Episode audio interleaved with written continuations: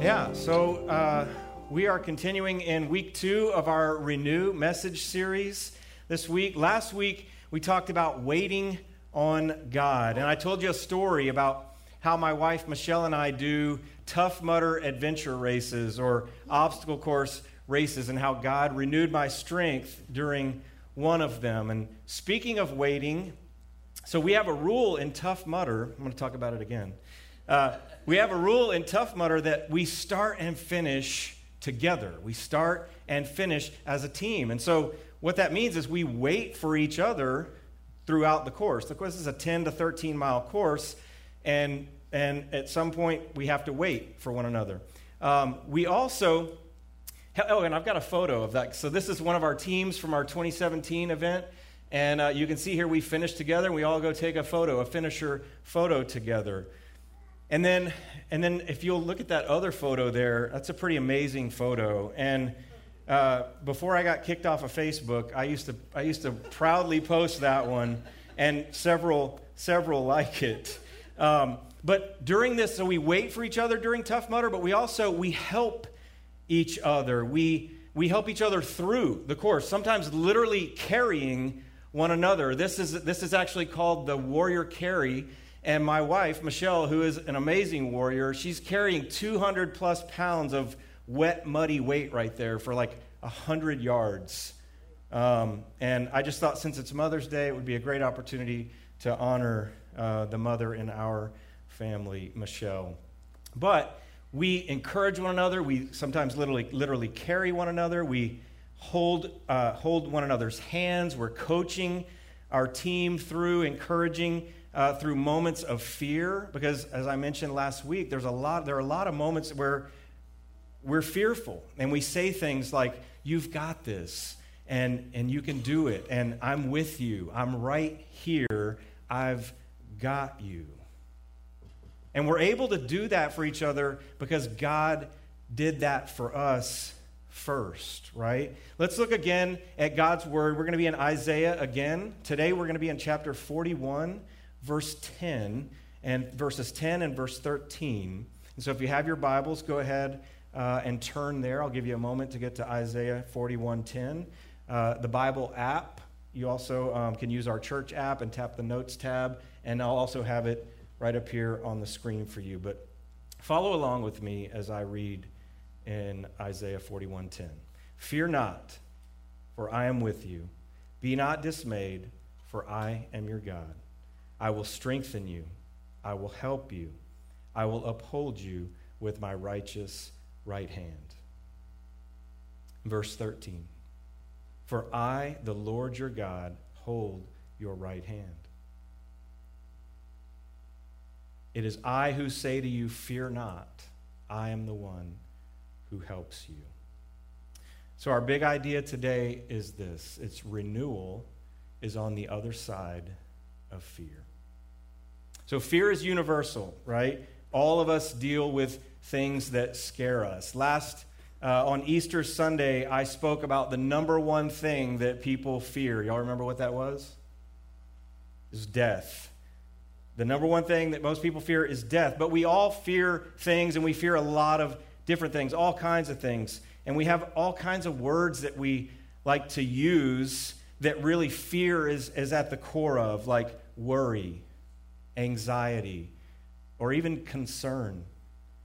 And you may be worrying about your children today, young or old. You may be concerned about a loved one who is sick. You may be wondering how you're going to live when you've lost a really close friend or family member. Somebody has, has died. And, and we can all be fearful about things like our health and our finances. We can worry about all sorts of things, big or small. And I know this that in order to face our fears and experience renewal, we've got to admit them. So last week I talked about awareness, and uh, we talked about how when we when we become aware of God's presence in, in nature that we become more aware of him, him working in our lives and in our worlds, in our churches, and in our communities. You may have heard this phrase before awareness is half the battle. Exactly. So when we become aware, we're, we're halfway there at least. But with our fears, we've got to own them. We've, we've got to acknowledge them. We have to face them, and we can't face them if we don't admit them right? And it's also it's okay for our kids to know that we too as parents and adults get scared because it gives us the opportunity to model where our hope and where our strength and our courage comes from. And so as we seek renewal and as we seek to be on the other side of our fear i want to share with you some truths today from god's word. And the first one is this. And so if you're a note taker, write this down. God knows us intimately, fears and all. See, God knew we would struggle with fear, and He, he cares about every fear that we face. And He made sure that He wrote about it often in His Word. I mentioned this at Easter too. In the Bible, we find commands all throughout Scripture and encouragements to not be afraid, to take courage, fear not, uh, and more. Over 300 times. Be strong and courageous. Over 300 times. It's the most often repeated phrase in Scripture. And God doesn't want us to be consumed by fear, and yet our fears don't surprise God in the least. See, we also need to realize this truth that God is not disappointed in us when we have fear. Write that down. God is not disappointed in you when you're scared, no more than you are disappointed when one of your children is afraid. When Hannah and Luke, our kids, Hannah and Luke, when they were small, they loved movies about spiders. And now, as teenagers, they're scared of them. Hannah is terrified of flying, stinging insects like wasps and, and bees. Anyone else in here? Yeah.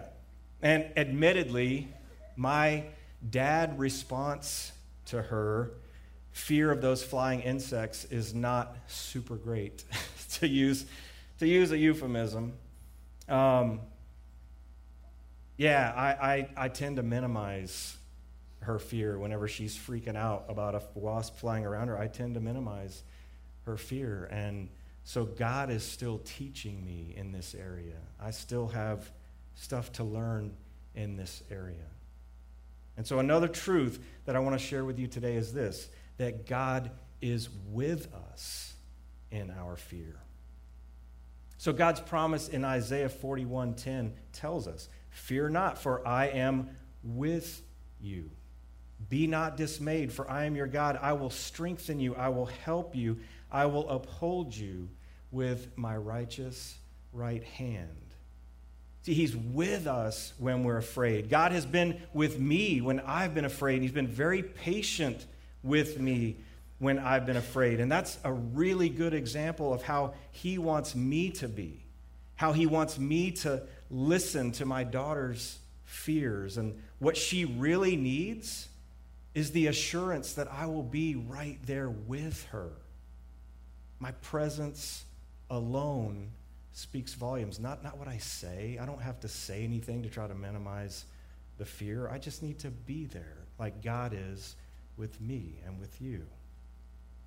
So, my son Luke, he struggles with social anxiety, and I get it. Uh, it's actually a miracle that I'm standing up here in front of you right now and, and speaking because I am a classic introvert. Um, it takes a lot of work for me to get up here and do this. However, I've been married to that beautiful woman, that tough woman that I showed you a moment ago. I've been married to her for over 20 years, and she is a classic extrovert. So I've had quite a bit of social training. But Michelle's response to Luke's fears of social anxiety, it's a much more godly response. She is so good at being a mom. She's with him. She listens to him really well. She gently reassures him. She actually had him make a list of things that he is most scared of. And then she is guiding him, she's with him, she's supporting him as he faces those fears one at a time. It is, it is such a beautiful thing. I'm so proud of him, and I'm so proud of her. You see, God encourages us not to fear so that we will trust in his presence, that he is with us, and we can know that. That he is there, he's listening to us, and he's working on our behalf. And God tells us not to fear because he goes through trials with us. He's there no matter what we're facing. And we need to dwell on God's truths and his character in his word. We need to keep looking up, like I talked about last week, having that vertical focus where we ask the question, where is God in this situation? Where do I see God? Where do I see God at work? And training my eyes to see God. And we need to teach this to our children. So, another truth. This is a good one. They're all good, but this one's really good. God is ever present. He is ever present. Write that down. Psalm 46, verses 1 through 3 says this God is our refuge and our strength, a very present help in trouble. That ever present. Therefore, we will not fear, though the earth gives way, though the mountains be moved into the heart of the sea, though the waters roar and foam, though the mountains tremble at its swelling. As I try to better understand why God tells us not to be afraid, I, I don't believe it's because what we are facing is easy. You see, God tells us in the world that we will have trials, it is an absolute certainty. In, in His word in John 16, verse 33, He says this He says, I have said these things to you that in me you may have peace. In the world, you will have tribulation. Pretty plain. In the world, you will have tribulation. Some translations say trials or sorrows or trouble. But take heart, I have overcome the world. I'm reminded of Peter. Peter believed he would never let Jesus down. He saw himself as brave and totally sold out for the Lord. And when Jesus told Peter in Matthew 26 34 that Peter would deny him, Peter didn't believe him. He was like, No way, not me. Maybe someone else, but not me. And sadly, Peter found out Jesus was right. And when Peter heard the rooster crow, he says he wept bitterly, like ugly cried. But God did not leave Peter in his fear, did he? No, he was ever present. He actually cooked him breakfast. He cooked breakfast for him and had the most loving conversation with him. And he, he trusted him. He trusted him to feed his sheep. He trusted him with carrying the gospel message forward in the early church. Speaking of looking up and, and keeping the vertical focus, the enemy loves it when we're afraid doesn't he? Satan will actually, he'll do anything to, to have us get our eyes off of the Savior. Remember when Peter saw Jesus on the water and he wanted to get out of the boat and join him? And the weather was not super great when Peter made that decision. Uh, but looking at Jesus, he decided to do it. He felt the water beneath his feet. He took his first step, he took his second step. And then he took his eyes off of Jesus, and you remember what happened then? He immediately began to sink. Immediately went down. And that's what happens to us, just like us, when we start letting the wind and the waves distract us and take our eyes off of Jesus. They, we allow them to hinder our faith. And you can read about that account of Peter in Matthew 14, verses 22 through 33. It's important to note this, though. When Peter called out to God, Jesus did not minimize his fear, did he? He didn't, he didn't reprimand him, he didn't shame him. Instead, what did he do? He immediately reached down and he helped him up out of his predicament, just like he does for us. And so here's another truth for you God holds our hand. Do you hold your child's hand whenever you're crossing a busy street? What about when you're uh, in a busy, crowded place with a lot of people, like, I don't know, the mall? Is the mall still a thing? Do we still go to the mall? um, I don't go to the mall. Um, what about when we're in a dark, unfamiliar place? And why do we do that? Why do we why do we hold our child's hand when we're in those situations? Protection. Yeah. It's there's safety in it. Security. Let me ask you this, have you ever learned how to roller skate? You know, the first time you put on a pair of skates, I mean, we're, no, we're used to being, you know, having our feet firmly planted on the ground, but you put on a pair of skates and if you don't, it's the first time and you don't know how to use the brakes that they put on the front of them, or maybe you get the cheap skates and they don't have the brakes on the front of them. And so, so I mean, you, it's as soon as you put them on, it's like anything could happen. All the fear sets in about I'm going to fall and bust my tail. I'm going to fall and bust, or my head, or my elbow, or I mean, it is so easy to fall and bust something, break a bone. That fear is very real. I mean, but maybe you've taught your kid how to roller skate, and what do you do? You hold their hand. And as they're skating along and they're going all over the place and they slip and fall, and we pick them up and their feet are completely off the ground, but we don't let them fall. And that's what God does with us. He holds our hand. In Isaiah 41 and verse 13, we read it earlier. I'll read it again. It says, For I, the Lord your God, hold your right hand. It is I who say to you, Fear not, I am the one who helps you. Another passage in the Psalms that illustrates this, and it's in Psalm 73, verse 23, and the psalmist is writing this. He says, Nevertheless, I am continually with you. You hold my right hand. You guide me with your counsel, and afterward you will receive me to glory. Whom have I in heaven but you? And there's nothing on earth I desire besides you. My flesh and my heart may fail. There's that fear of death. But God is the strength of my heart and my portion forever. See, the psalmist is expressing fear in the beginning of this psalm. I didn't read that part, but he's expressing fear of not having enough and even some anger at others who have more than him. But he realizes, you know, he gets it straight. He realizes and recognizes who's got him, where his reassurance comes from. He's looking up, he's got that vertical focus a couple of passages I want to share with you that I often turn to for encouragement as we wrap up today. And that is this 2 Timothy 1 7. For God did not give us a spirit of fear, but one of power and love and self control.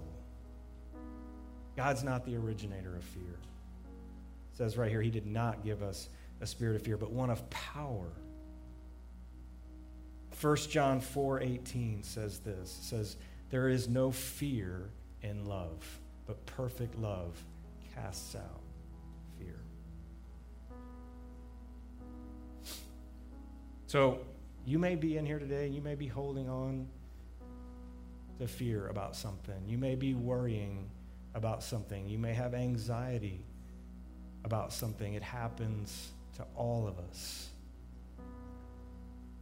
And if that's you, I just want to say this God sees you, He knows you intimately.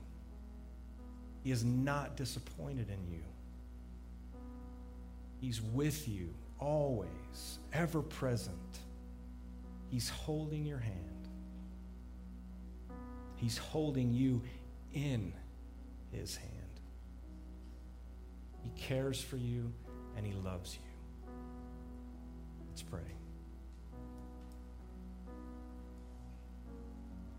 God, we just thank you so much for the truth in your word that, that says you see us, you know us, you're with us. You're not disappointed in us. I pray that that truth just would permeate this room this morning. I pray that it would that it would just penetrate the hearts of each person in here, that they would be able to look up and see that you are right there with them, whatever it is that they're going through, whatever it is that they're worried about or scared about. God, I just pray that they would feel your presence with them. I thank you so much for all of the moms in the room today, all the the stepmoms and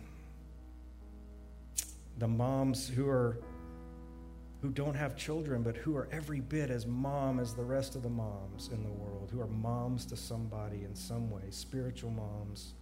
You know who they are god. I pray that they would feel your smile on them today. In jesus name